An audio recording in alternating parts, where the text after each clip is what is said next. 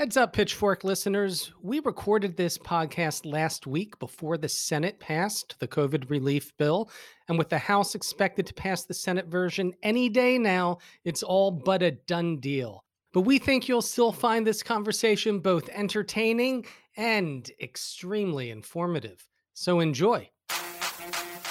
There's a Democrat in the White House, and that means we're all worried about deficits and inflation again, right? The ever inflation hawks who started in 2009 saying that the stimulus would lead to inflation, the Fed would lead to inflation. Those people overnight changed their tune 100%, even on interest rates and inflation, the second Donald Trump was elected. It wasn't about inflation, it's about politics and power.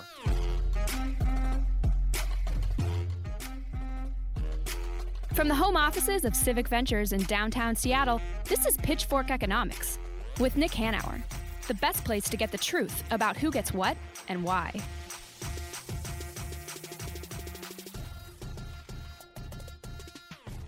I'm Nick Hanauer, founder of Civic Ventures. I'm David Goldstein, Senior Fellow at Civic Ventures.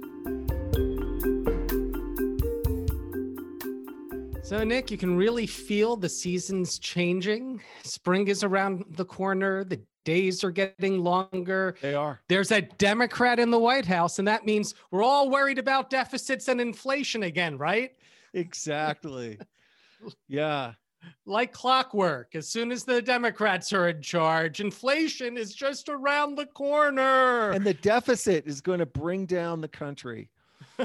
yes, it is. Yes, it is. And the depressing part about that, Goldie, is it's not just the usual you know, Heritage Foundation clowns who are, you know, inflation mongering. It's people like Larry Summers, who theoretically is a Democrat and on the side of the good.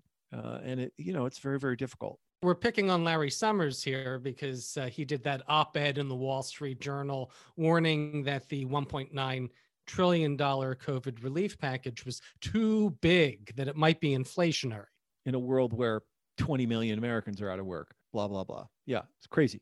But the good news is that today on the show, we have the anti Larry Summers, uh, uh, which I'm, I'm super excited about. My old friend, Austin Goolsbee, who's currently a professor of economics at the University of Chicago, uh, Booth School of Business, but previously was the chairman of the Council of Economic Advisors under President Obama and uh, was in the thick of it during the last financial crisis and, and the debate over the stimulus uh, and inflation and all yeah. this stuff. And I think that the reason that this conversation is so consequential today about inflation is that it's key to understanding the stimulus gridlock.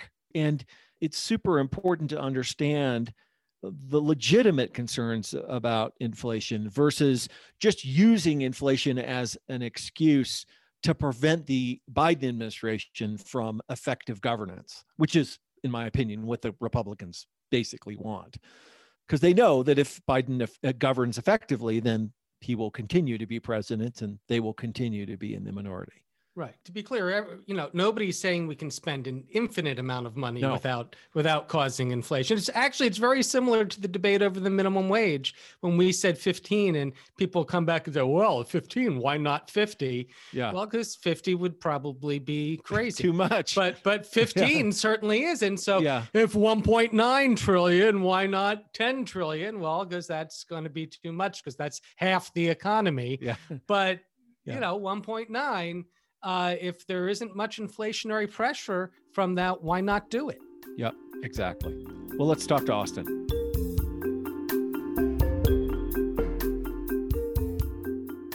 I'm Austin Goolsbee. I'm a professor of economics at the University of Chicago's Booth School of Business. I'm the former chairman of the Council of Economic Advisors under President Obama. I write periodically economic research and and I write a economics column for the New York Times. What we wanted to center our conversation around is the risk of inflation uh, from the current stimulus plan. And you know, honestly, Austin, there's not really a better person in America to have that conversation with than you because you have now sort of lived through two of these cycles, right? You were sort of very involved during the global financial crisis and helping uh, the Obama administration out from under that shit show. And now, you know, here we are in, in, in sort of a very similar economic circumstance. And, you know, obviously there's a lot of talk in the press about whether this is inflationary or not. So, if you wouldn't mind, sort of describe for listeners what inflation is, where economists think it comes from, and what are the worries today? Now, first, Nick, eh, we're, we're old friends. I know you don't like economists that much. I like you. I, I hope you're going to give me an exception. Yeah, you're going to give me an exception. So let's think about inflation. And I consider much of the inflation mongering to be absurd. Uh, there are a couple of places where where there are economists who are engaging on the merits and they're trying to debate through the merits. Do you think there will be inflation from this from this bill or not? But 90% of the inflation mongering are the same people who were deficit hawking when Democrats are in office and then absolutely for increasing the deficit when Donald Trump yeah. is there. And and it has nothing to do with with the merits. Right. But that said, on, on the merits, inflation is when the overall price level is drifting upward each year.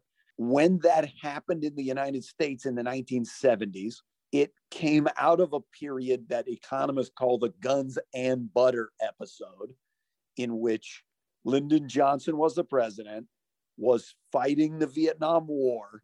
So you were running hot, let's call it, on, on fiscal policy. The government's running big deficits, but he did not want to raise taxes to pay for that. So he ran it with guns and butter. Right. And that built up some inflationary pressures. You add on top of it oil boycotts and blah, blah, blah. And we got inflation. And once you get substantial inflation, it tends to spiral because everybody says, well, if the prices are going up 10%, my wages need to go up at least 10%. And if the wages go up 10%, then they got to raise the price 10%, yeah. you know, and, and it's a feedback loop. Spiral. Yeah, it can be a feedback loop. Right.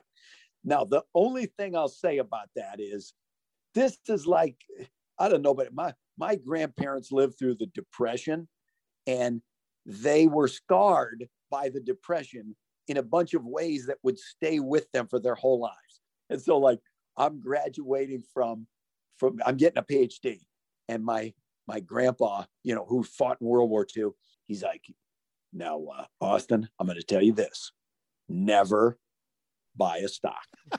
he's like, that's that's the one. The one thing is never buy a stock. He's like, because we had friends who bought stocks, they lost everything. You will lose everything if you ever buy a stock. So that kind of mentality does carry over from inflation. Basically, people who were alive in the 1970s have a kind of a fear of like, oh my God, what if we get back on that treadmill? So fine, I can understand. So now fast forward to today. There is a group of people who look at the size of the rescue plan, 1.9 trillion, and they say, ooh, 1.9 trillion is a lot how big is the so called output gap? That is the difference between what we think the potential is for the economy and what the actual is. Okay, that's the gap. And in a normal stimulus environment, you're trying to fill the output gap to get us back to where we were in unemployment and, in, and output and wages and whatever.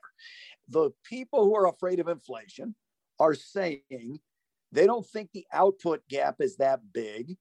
And this rescue plan is bigger than the output gap. Therefore, it's going to overheat the economy. And if you overheat the economy, it'll generate inflation. That's their argument. Okay, fine. That's the reputable version yeah, of their right. argument. That's not the political version. So Larry Summers kind of publicly wrote an article saying that, and then it was followed up by a few other economists saying that basically that same that same style. This is two, three times bigger than the output gap. Therefore, it's going to be inflation. It's going to be just like the guns and butter episode. And we could be 10 years dealing with inflation. I'm very skeptical for a couple of reasons. First, we as societies, as economies, have a lot of tools for fighting inflation, and we have virtually no tools for fighting deflation. So that's why people usually at the outset say a little risk of inflation is a lot better than a little risk of deflation because what, what are we going to do if if the if the economy tanks? But that said just on straight up grounds i think the the force for inflation is a lot smaller than they say. Number one if you acknowledge that this this is not stimulus that's the wrong word. This isn't about trying to generate a big multiplier on government spending to raise the gdp the way normal stimulus is in a business cycle. This is absolutely disaster relief money in which you're trying to prevent permanent damage, right. like damage of the form. Somebody's going to get evicted from their right. house, have their credit score ruined for the next seven years, not able to rent another yeah. place. Or okay? small businesses, if I give small you, businesses closing, yeah, et cetera. Business, we don't want them to go right. bankrupt yeah. or shut down. Okay, so that kind of damage means that in the terminology of the stimulus crowd, the multiplier from relief spending is very low. So if I give you a thousand dollars that you make your rent payment, that otherwise you weren't going to make the rent payment and you were going to be evicted, that doesn't show up as an increase in the GDP. It still can be very beneficial because it would be even worse if you didn't make the payment. But that doesn't raise measured GDP. It prevents a decline of measured GDP. Right. And therefore, the, the overheating nature of that, I, I just don't think is, is nearly as big. And if you look at the uh, the woman who I used to work with at the CEA, who went on to become the chief economist at the Congressional Budget Office and now is at the Hamilton Project, she did a calculation of take that into account that the multiplier is not that big and look at how large the output gap is and look at how large the Biden program is and the fact that it's spread out over kind of two years right. it's not all happening at once and she shows that by, by reasonable calculations you do get over potential output by about 1% which is nothing for a year which is nothing. nothing. 1% for a year. Let me just emphasize when Donald Trump cut taxes by $2 trillion for big corporations at the peak, really, of a boom, we were over potential output for almost 1% for close to two years. Right. And in the mid 2000s, we were over the potential output by about 1% for almost three years. And at the end of the 90s, we were 2% over potential output for four years, peaking in the quarter. I like to tease Larry Summers, peaking in the quarter when he was the Treasury Secretary. okay, so we've had three times in the last 30 years where we were for an extended period running hotter than what this would run without inflation. And if you go look at the guns and butter episode of the 60s, they were literally seven consecutive years higher than, than potential output, peaking at five and a half to six percent of GDP. Right. Okay. So not nothing like over yeah. potential output. So nothing like what we're doing now. So I just think even on their own terms, it's unlikely to generate inflation. And if it did, we would know what to do. And then the second thing I would say is Many of these people have literally been predicting the imminent danger of hyperinflation for 13 consecutive right. years. I was in the White House right. in 2009. The same people were saying, oh, Ben Bernanke, there's going to be a hyperinflation. They're expanding the monetary base. The stimulus is going to lead to inflation. The Fed has been predicting they could get the inflation rate to 2% for 13 years and have not been able to. So if you're going to say that we are in imminent danger of overheating, then, then you at least need to be a little circumspect and explain how you got it wrong for 13 uh, okay, years so so let let me just try to summarize your points here very quickly, and you correct me if I'm wrong. Okay. okay, I can be more succinct. Is that what you're saying? No, no, it's perfect. I just just just for the sake of listeners, one. 1.9 trillion in COVID relief does not equal 1.9 trillion in stimulus. The amount of stimulus is actually Correct. far less than that number. Correct. Two, even if it does take us over potential output for a year or two, it's a tiny bit over. And the historical experience shows that that doesn't have much of an impact on inflation. Is that correct? And, yes. And three, the deficit hawks have never been right before. So why the hell would we listen to them? Never, ever. Look, and this is like this is it Dostoevsky? Who is it that like miserable families are all miserable in different ways?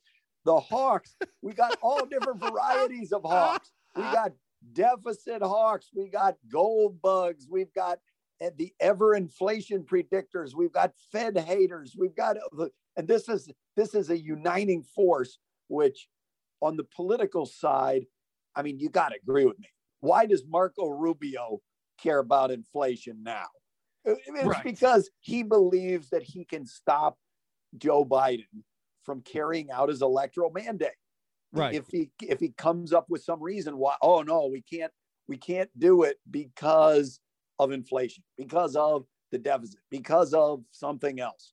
And the inflation, the ever inflation hawks who started in 2009 saying that the stimulus would lead to inflation, the Fed would lead to inflation, we needed to preemptively raise the interest rate to prevent anyone's wages from going up too much.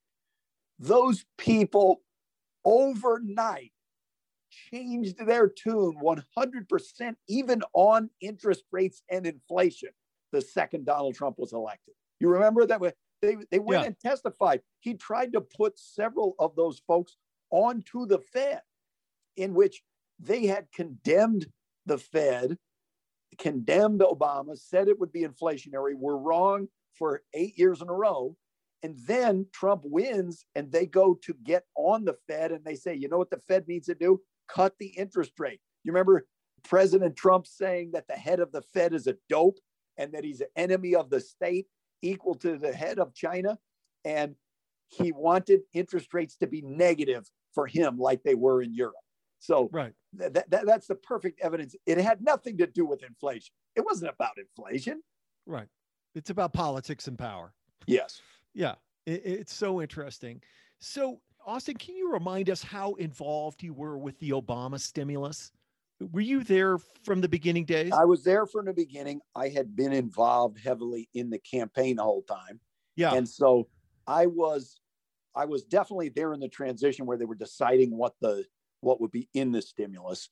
But I wasn't the chair of the CEA at that time, so I wasn't one of the principals where they were fighting over what should the magnitude be. I was more observer rather than participant in that. Yeah, but can you draw some? I mean, you know, as a highly informed sort of quasi participant and observer, can you draw some conclusions from that experience and lessons yeah, yeah, to learn? Lessons to learn. Yeah, yeah, lessons learned. Okay, so the first thing I would like to point out is there are some very important ways in which 2009 and today are light years apart and very okay. different. In particular, the COVID recession looks nothing like any previous business cycle in American history. Right. It's not caused by any economic factor.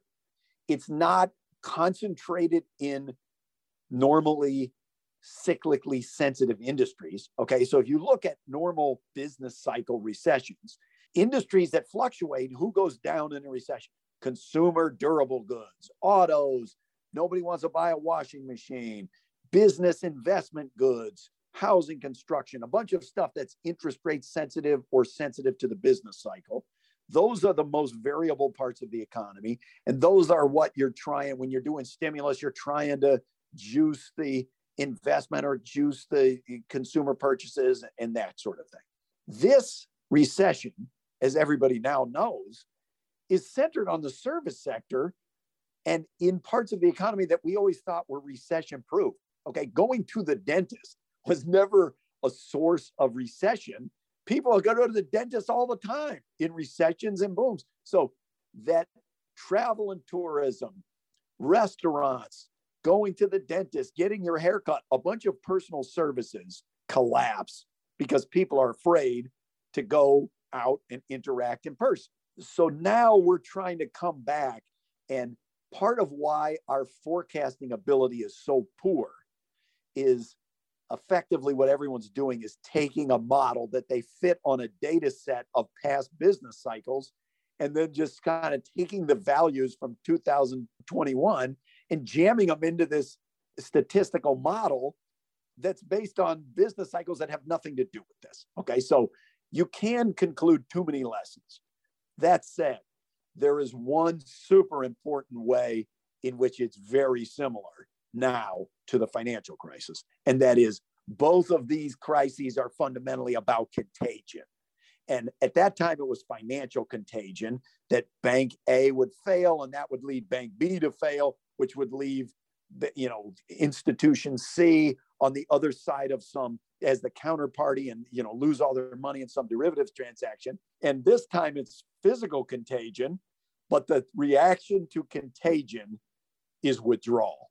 The fear leads to withdrawal. And at that time, it was pull your money out. And at this time, it's pull your physical person out. And the reason why that matters is because what has to happen is you have to make people not afraid anymore. And that's not in the choice set of the government. There is no policy that just automatically fixes that problem. You have to address the fundamentals and you have to address people's fear. You have to convince them.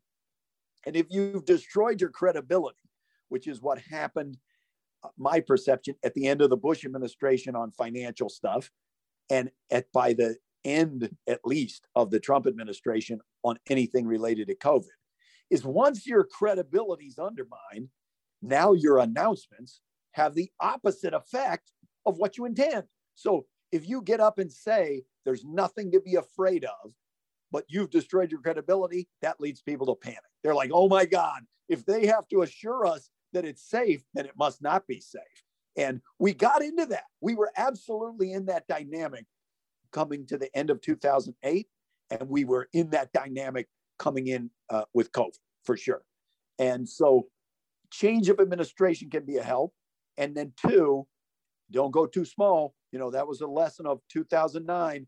We absolutely believed that we would try everything we could and then if we still needed more, we would just go back and do more. But, but you didn't go back and the back. Republicans were not going to allow that. Yeah. So, right. so how much bigger should you have gone in the Obama administration? The main thing that when people argue about the size, I don't think the biggest problem was not the size. If you had it to do over again, yes, you would go bigger. But the thing that was underneath the surface is there was a battle of three worldviews of what should happen in stimulus. One worldview was embodied by people who thought this is going to be a V shaped recovery. So we're going to have a steep downturn and we're going to come roaring back. And therefore, the whole stimulus should be short run stuff about trying to move activity from 2010 into 2009 and timely, targeted, and temporary. They kept saying that. Second group said, no, no, it's a financial crisis. It's going to be long lived. We should do infrastructure. Okay. So group one said, don't do infrastructure because if that thing takes five years to get out the door, by the time it comes on, it's just going to be inflationary because we'll already be booming. So group two said financial crisis, extended, horrible, do something long lived. And group three, which are mostly political people, said we have to pass it. It's going to come down to very narrow vote. So let's just make it all tax cuts because at least Republicans will vote for it. So even if that's not the best stimulus in the world, we could just make it bigger with more tax cuts and Republicans will vote. So they kind of went back and forth among these three worldviews. And so in the end, they kind of did the Washington way. And if you go look at that stimulus of 2009, yeah. it's one third of each of those three things. It's one third short run, one third tax cuts, one third long. And so looking uh, back, it wasn't a V shaped recovery. The financial crisis made it extended and painful. So I think you wouldn't do any of that short run stuff. You would convert it all to longer tail stuff. And I don't know if the tax cuts, I don't know how helpful they were. Probably moderate. A lot of the direct longer term spending had the, by far the highest bang for the buck. And you would go bigger, but in a way, it's an academic exercise. And Paul Krugman, who is a friend of mine, I said at the time, and I continue to say now, it's fine to say it should have been bigger. You know, if it was one trillion, it should have been two trillion. If it was two trillion, it should have been three trillion. But it came down to one vote. And all of the marginal voters, if you remember, there were like two Democrats from North Dakota, there were two from Arkansas, there was one from Louisiana, there was Ben Nelson in Nebraska. I mean, there were a, it was a very different Democratic majority than it is now. And all the marginal voters on the Democratic and the Republican side wanted it smaller and wanted there to be less spending. So it actually was kind of a miracle to get what we got in 2009, is my, is my view. It took a lot of heavy lifting on the politics. That said, if you could wave a magic wand and have whatever you wanted, you definitely would have made it bigger and you definitely would have focused on those longer term things yeah. so that you wouldn't have to go back. Because the thing is, when they went back, it didn't matter what the facts were, whether the economy obviously needed it. The Republicans took what I called the East German judge at the Olympics approach that Obama could come out and do a triple Lutz and land it, and then they'd be like, I'm giving him a tip. You know, yeah, it, right. it was it was already filled out. So one of the things that really struck me about this argument that's taking place, it, I think you captured it so brilliantly in this tweet to Larry Summers was you, I'm just going to read it. You fear that a temporary relief payment in excess of the output gap will ignite inflation. Separate from the issue of whether relief equals stimulus, can you explain how the pandemic collapse and an annualized negative 32% did not generate deflation? Right. First of all, super smart. well, it was a trick question. As, as it wasn't a trick question, but it's a, a really, really smart trick question. But the reason it struck me and resonated for us is that there has been this pattern throughout the neoliberal era, which is that if it's good for rich people, it's an unalloyed good, right? It's never a job killer. It never creates inflation. It never increases the deficit. But if it's good for working class people, there are all these risks right? Like yeah. this massive asymmetry in the world in where we see risk and where we do not see risk. Look, Nick, you've been saying this for a lot of years and, yeah. and highlighting it on tax policy, highlighting it on right. on all sorts of things. Now, let me say at the outset, I don't think that's the mentality that Larry Summers was bringing to it. I don't think yeah. he's he's coming uh, there. My read on him is he's quite nervous. He wants there to be a big infrastructure package. And he's been saying so for a lot of years. And I think yeah. he is nervous, like he put the second half of his piece that he wrote, that if we do this, if we do 1.9 trillion on this, then nobody will pass what he wants for infrastructure.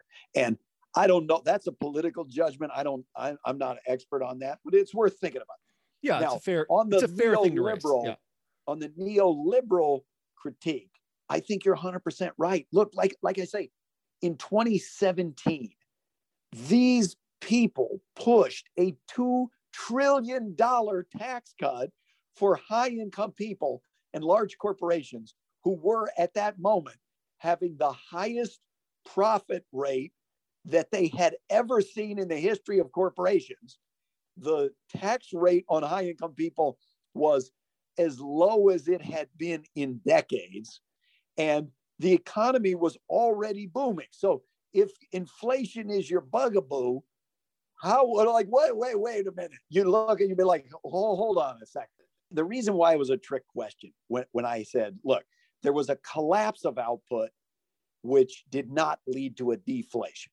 And if you're kind of in a normal business cycle mindset, a collapse of GDP at those kind of rates, it's a annualized 32% or just objectively the GDP shrank something like 7% in a month.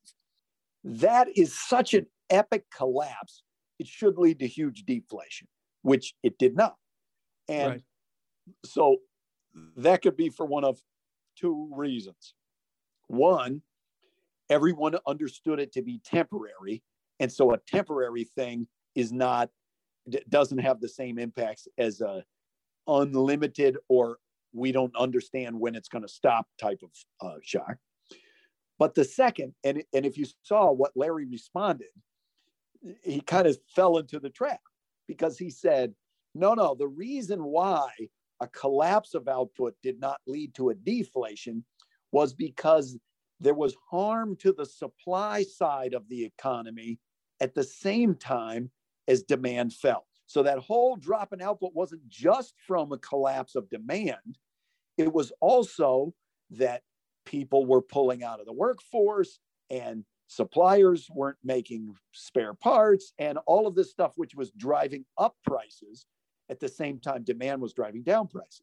But why that's a trap is because then you have to admit if there were reasons on the supply side that a collapse of output did not lead to deflation, then would not those same factors mean that we could have an increase in output without inflation?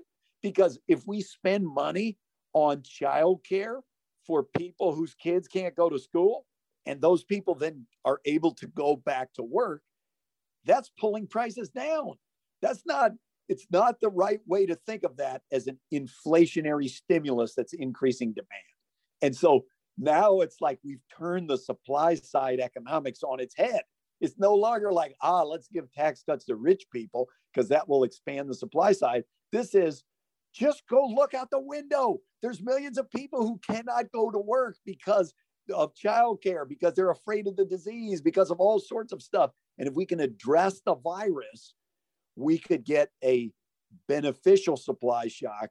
And that's yet another reason not to expect massive inflation from, from this increase. So let's say we pass this $1.9 trillion COVID relief package. If it turns out that it is inflationary, if we're all wrong and it is inflationary, how soon would we expect to see that impact? How would we know? How are we going to judge this uh, over the next couple of years? Or is this something we'll only know uh, looking back on it five years from now? No, I think you would know. That's a great question th- that you want to ask about any policy. You know, if we're wrong, how will we know we're wrong and how long will it take? And the answer to that is it should start showing up in prices. The only thing is, even if it led to look, this is a temporary thing. So if it's 1.9 trillion injected, it goes over two years and then it goes away. Even if you believe in the overheating theory of inflation, that should increase inflation by a couple of percent temporarily and then it should go away. So I think step one if you just look at the CPI or the GDP deflator as the you know the Fed looks at the PCE deflator, the personal consumption expenditures deflator, those things should start showing inflation. If you look at the the market for the for tips, which are inflation protected securities, they should imply that the market thinks that there's going to be inflation. Because the the other thing is the other thing that's funny is that a lot of the inflation fear mongering are from people who say they just believe in the market. Okay, but the market is saying they don't think there's going to be inflation. If right. you just go exactly. look at tips, yeah. the predicted inflation is like 2.1%. So it's like if you think that that's a big thing, why would the market not fear that? And then that usually moves them into a stage of, well, it's because the Fed is engaged in fantasy money and everything is, is made up. So I think you would see it in the market, you would see it in inflation. And if you saw a sustained bout of inflation, then it would be the appropriate thing for the Fed to start inching up the interest rate. That's how the, that's what I mean. We know how you stop inflation. We know the Fed's tools for stopping inflation, and that's what you would do. And yeah. look, it's not perfect if we're wrong, we might be wrong. If we're wrong, then go to plan B, which That's is right. stop inflation. It, there's a lot of room right now to raise interest rates because they're yes. effectively zero. the interest rates are effectively zero. Yeah. So, yeah, so the thing is, the thing that I just there's a, the guy who's the head of the Minneapolis Fed is named Neel Kashkari, and he's a California guy, and now he's the head of Minneapolis Fed, and he was a Republican, though he's a central banker. He has not been excessively agitated about inflation, and I've seen him discuss the issue that historically most inflation comes from kind of a wage price spiral that you're going to see wages go up which would lead costs to be higher and inflation go up and then when inflation's higher they demand higher wages. And it, he said the true unemployment rate is pushing 10% we're in mass we got millions of people out of work. We lost 21 million jobs in a single month. And the thought that we're going to pass a relief package which is going to so overheat the job market that a true unemployment rate of maybe 9%, 10% will suddenly go away and we'll see massive increases in wages. It's it's I was like we should be so lucky. As yeah, exactly. Like we've been waiting 10 years to see sustained wage increases and they they haven't materialized. So I just don't see why these opponents are not more circumspect in their in their claims of inflation. Because because as you said they've been wrong about inflation. You know maybe at, maybe the model's totally broken and we just don't understand where inflation comes from. Yeah exactly. Let's say you're a middle or working class worker or you're you know a capitalist like me with a huge amount of assets. Who is uh, inflation on a relative basis worse for? It's hard to say. And the reason it's hard to say is the last time we went through a bout of inflation, yeah. of, of serious inflation in the 70s, a lot of things were different in the structure of the economy and our policy. So, for example, the tax code was not indexed to inflation. So, as there was inflation, you know, you were making whatever, $30,000 then the next year, because of inflation, in real terms, you didn't get a raise, but your nominal salary went up to 35,000 and then you had to pay a higher tax rate. So that was the time when for sure the middle class was feeling pretty pinched by inflation and they were they were pissed off about it. You know, if you go look at the Yeah, at yeah, yeah, I remember that now. Yeah. It, it, it does seem like there's a lot of pain to go around. The stock market returns were not great during during inflationary times. Borrowers usually tend to do well, at least after the fact. If you borrowed right. at five percent and then inflation goes to ten percent, you're like, yes, you know, I'm paying back with inflated dollars, so it's like uh, they're paying me to take it out. But that's not a general statement because interest rates will rise. But if I've got a billion dollars in today's dollars, yes, and in three years those dollars because of inflation are worth a third less. Have i lost? I mean I, that's an extreme case. That's a, that's like hyperinflation or something but that's okay. Let's say also also having a billion dollars is an extreme case. Yeah a billion dollars i like the sound of that you know as a yeah. starting point. But the question is always where is the billion dollars? Is it under your mattress? If it's under your mattress then you are going to definitely suffer Okay. If it's invested in the stock market, then those companies, you know, there are bonds are interest rates that inflation just comes straight out of your return. Yeah. If you're at a company that's selling a product and the price is going up with inflation in a way you have a bit of a hedge. So you're you still could earn profit from the higher inflation whereas the person just sitting on their cash would not. So with your billion, it kind of depends what you're doing with it. Yeah. Okay. I was trying to sort out in my head. You see where I'm going on this? Yeah. Whether yeah. There's a where, where there's a. I see exactly where you're going. Difference. It's like what's know, the distributional implication of inflation? Implication of inflation. Yeah. yeah. I, have got a related question to that. I know the the Fed target has been two percent for quite some time, and they ha- have never hit it. Let's say inflation rose to three and a half percent ha- having lived through the 70s, that doesn't seem like a high number to me historically. What would be so bad about three and like a half? What's so bad? What goes wrong? Yeah. Okay, what would so be so bad about three and a half percent inflation? In a way, this also goes to the thing we were just talking about before about is this temporary or is this permanent?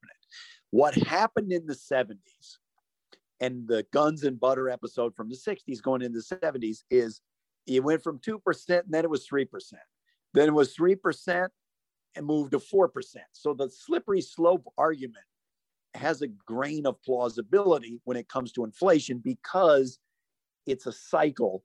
And if you're the workers and you see prices going up, you want that reflected in your wages. But then, as that's reflected in your wages, the firm is like, oh, geez, all our costs are going up 5% a year. So we got to raise the prices 5% a year. And, you know, you can get in these, you can get in cycles like that. If you could truly guarantee that the three and a half percent was only a short lived thing, then it's kind of hard. And, and especially if you sort of pre announced it so everybody knew what to expect, it's sort of hard to argue that that would be that bad. It's yeah. just the that it would be the harbinger of something spinning out of control. And the thing that's interesting is if you see the statements of the Fed chair, Jay Powell, he doesn't use a specific number like three and a half percent or whatever, but he does say things like instead of looking at the inflation rate at the moment, let's look at the average inflation rate. And we want the average inflation rate to get to 2%, which means we could have short run inflation higher than 2% for a bit until the average finally gets up to 2%. You know, if you say, what's the average inflation over the last year? When inflation starts, that average is not going to get up high right away.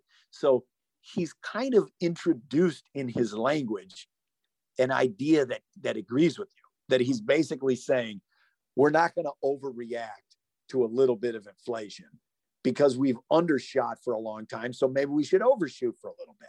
You can see why he says that, but you could also see why that makes the gold bugs and the inflation hounds so mad. You know, they're like, no, no, what? What? How dare he say that? Yeah, right.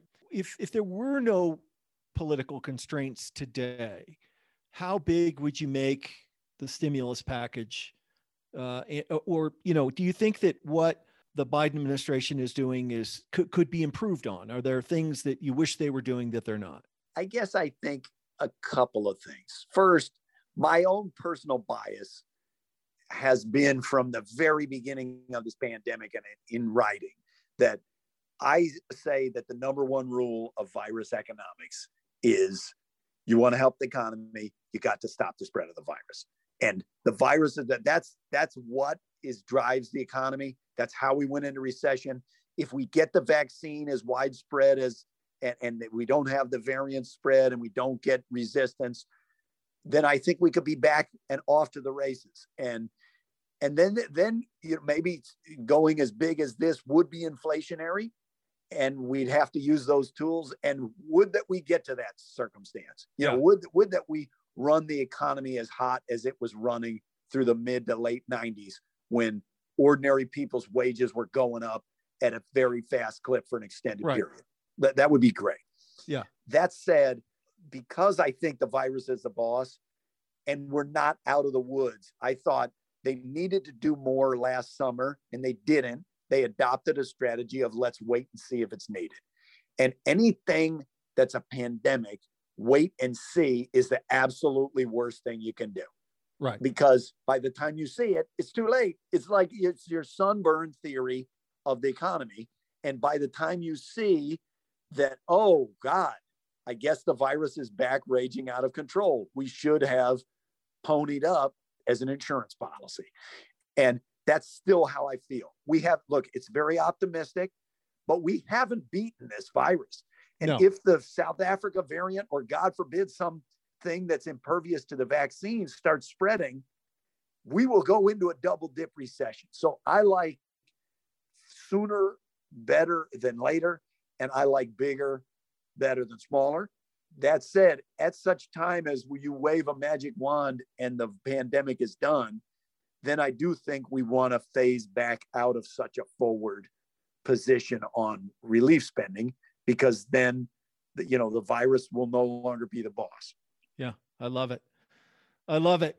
Well, Austan, this has been a, a spectacularly interesting conversation and super informative. Anytime. I love, I'm a big fan of you guys, even though even though I take it personally, you know, what you say about economists, yeah. I still love you and I still like to listen. I was gonna say it's it's always good to have a Chicago school economist on our podcast. That's right. uh, why did you become an economist? Why do you do this work? Well, I've actually wanted to do this for a long time. I was in high school and I liked math and science and I liked debate and politics. And uh, as, as I said, I was a, there was a time when I wanted to either be a country music singer or astrophysicist. and I spent a surprisingly large amount of time trying to figure out how, how those could be combined. And the closest I could get was economics. Economics PhD. Kind of, perfect. It, was, it makes, it, that makes perfect sense. To like policy and to like math and economics is kind of like math plus policy. So it's worked out pretty good. It's always good to have a backup plan in case your country music career doesn't right. take off. Yeah, that's right. You, you never know. you can't play the guitar, but but uh, you know that that country music singer that's that's no barrier. I love it. All right, Austan. Thank you so much for doing yeah, this. Great this really spectacular.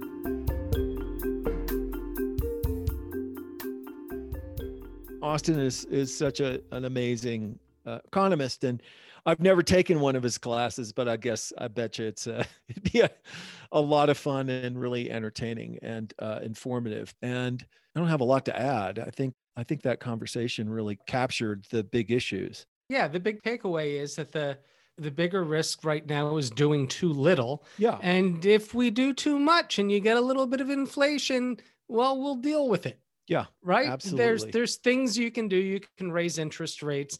The Fed can stop with all their quantitative easing. So, you know, do what we need to do now in the moment. Yeah. And stop worrying about this inflation boogeyman that never, ever, ever seems to happen. Yep. Absolutely. On the upcoming episode of Pitchfork Economics, we get to talk to uh, our old friend, Congressman Ro Khanna from basically the district of Silicon Valley about the GameStop debacle and what's happening on progressive economic policy in Congress. Pitchfork Economics is produced by Civic Ventures. If you like the show, make sure to subscribe, rate, and review us wherever you get your podcasts. Find us on Twitter and Facebook at Civic Action and Nick Hanauer. Follow our writing on Medium at Civic Skunkworks and peek behind the podcast scenes on Instagram at Pitchfork Economics. As always, from our team at Civic Ventures, thanks for listening. See you next week.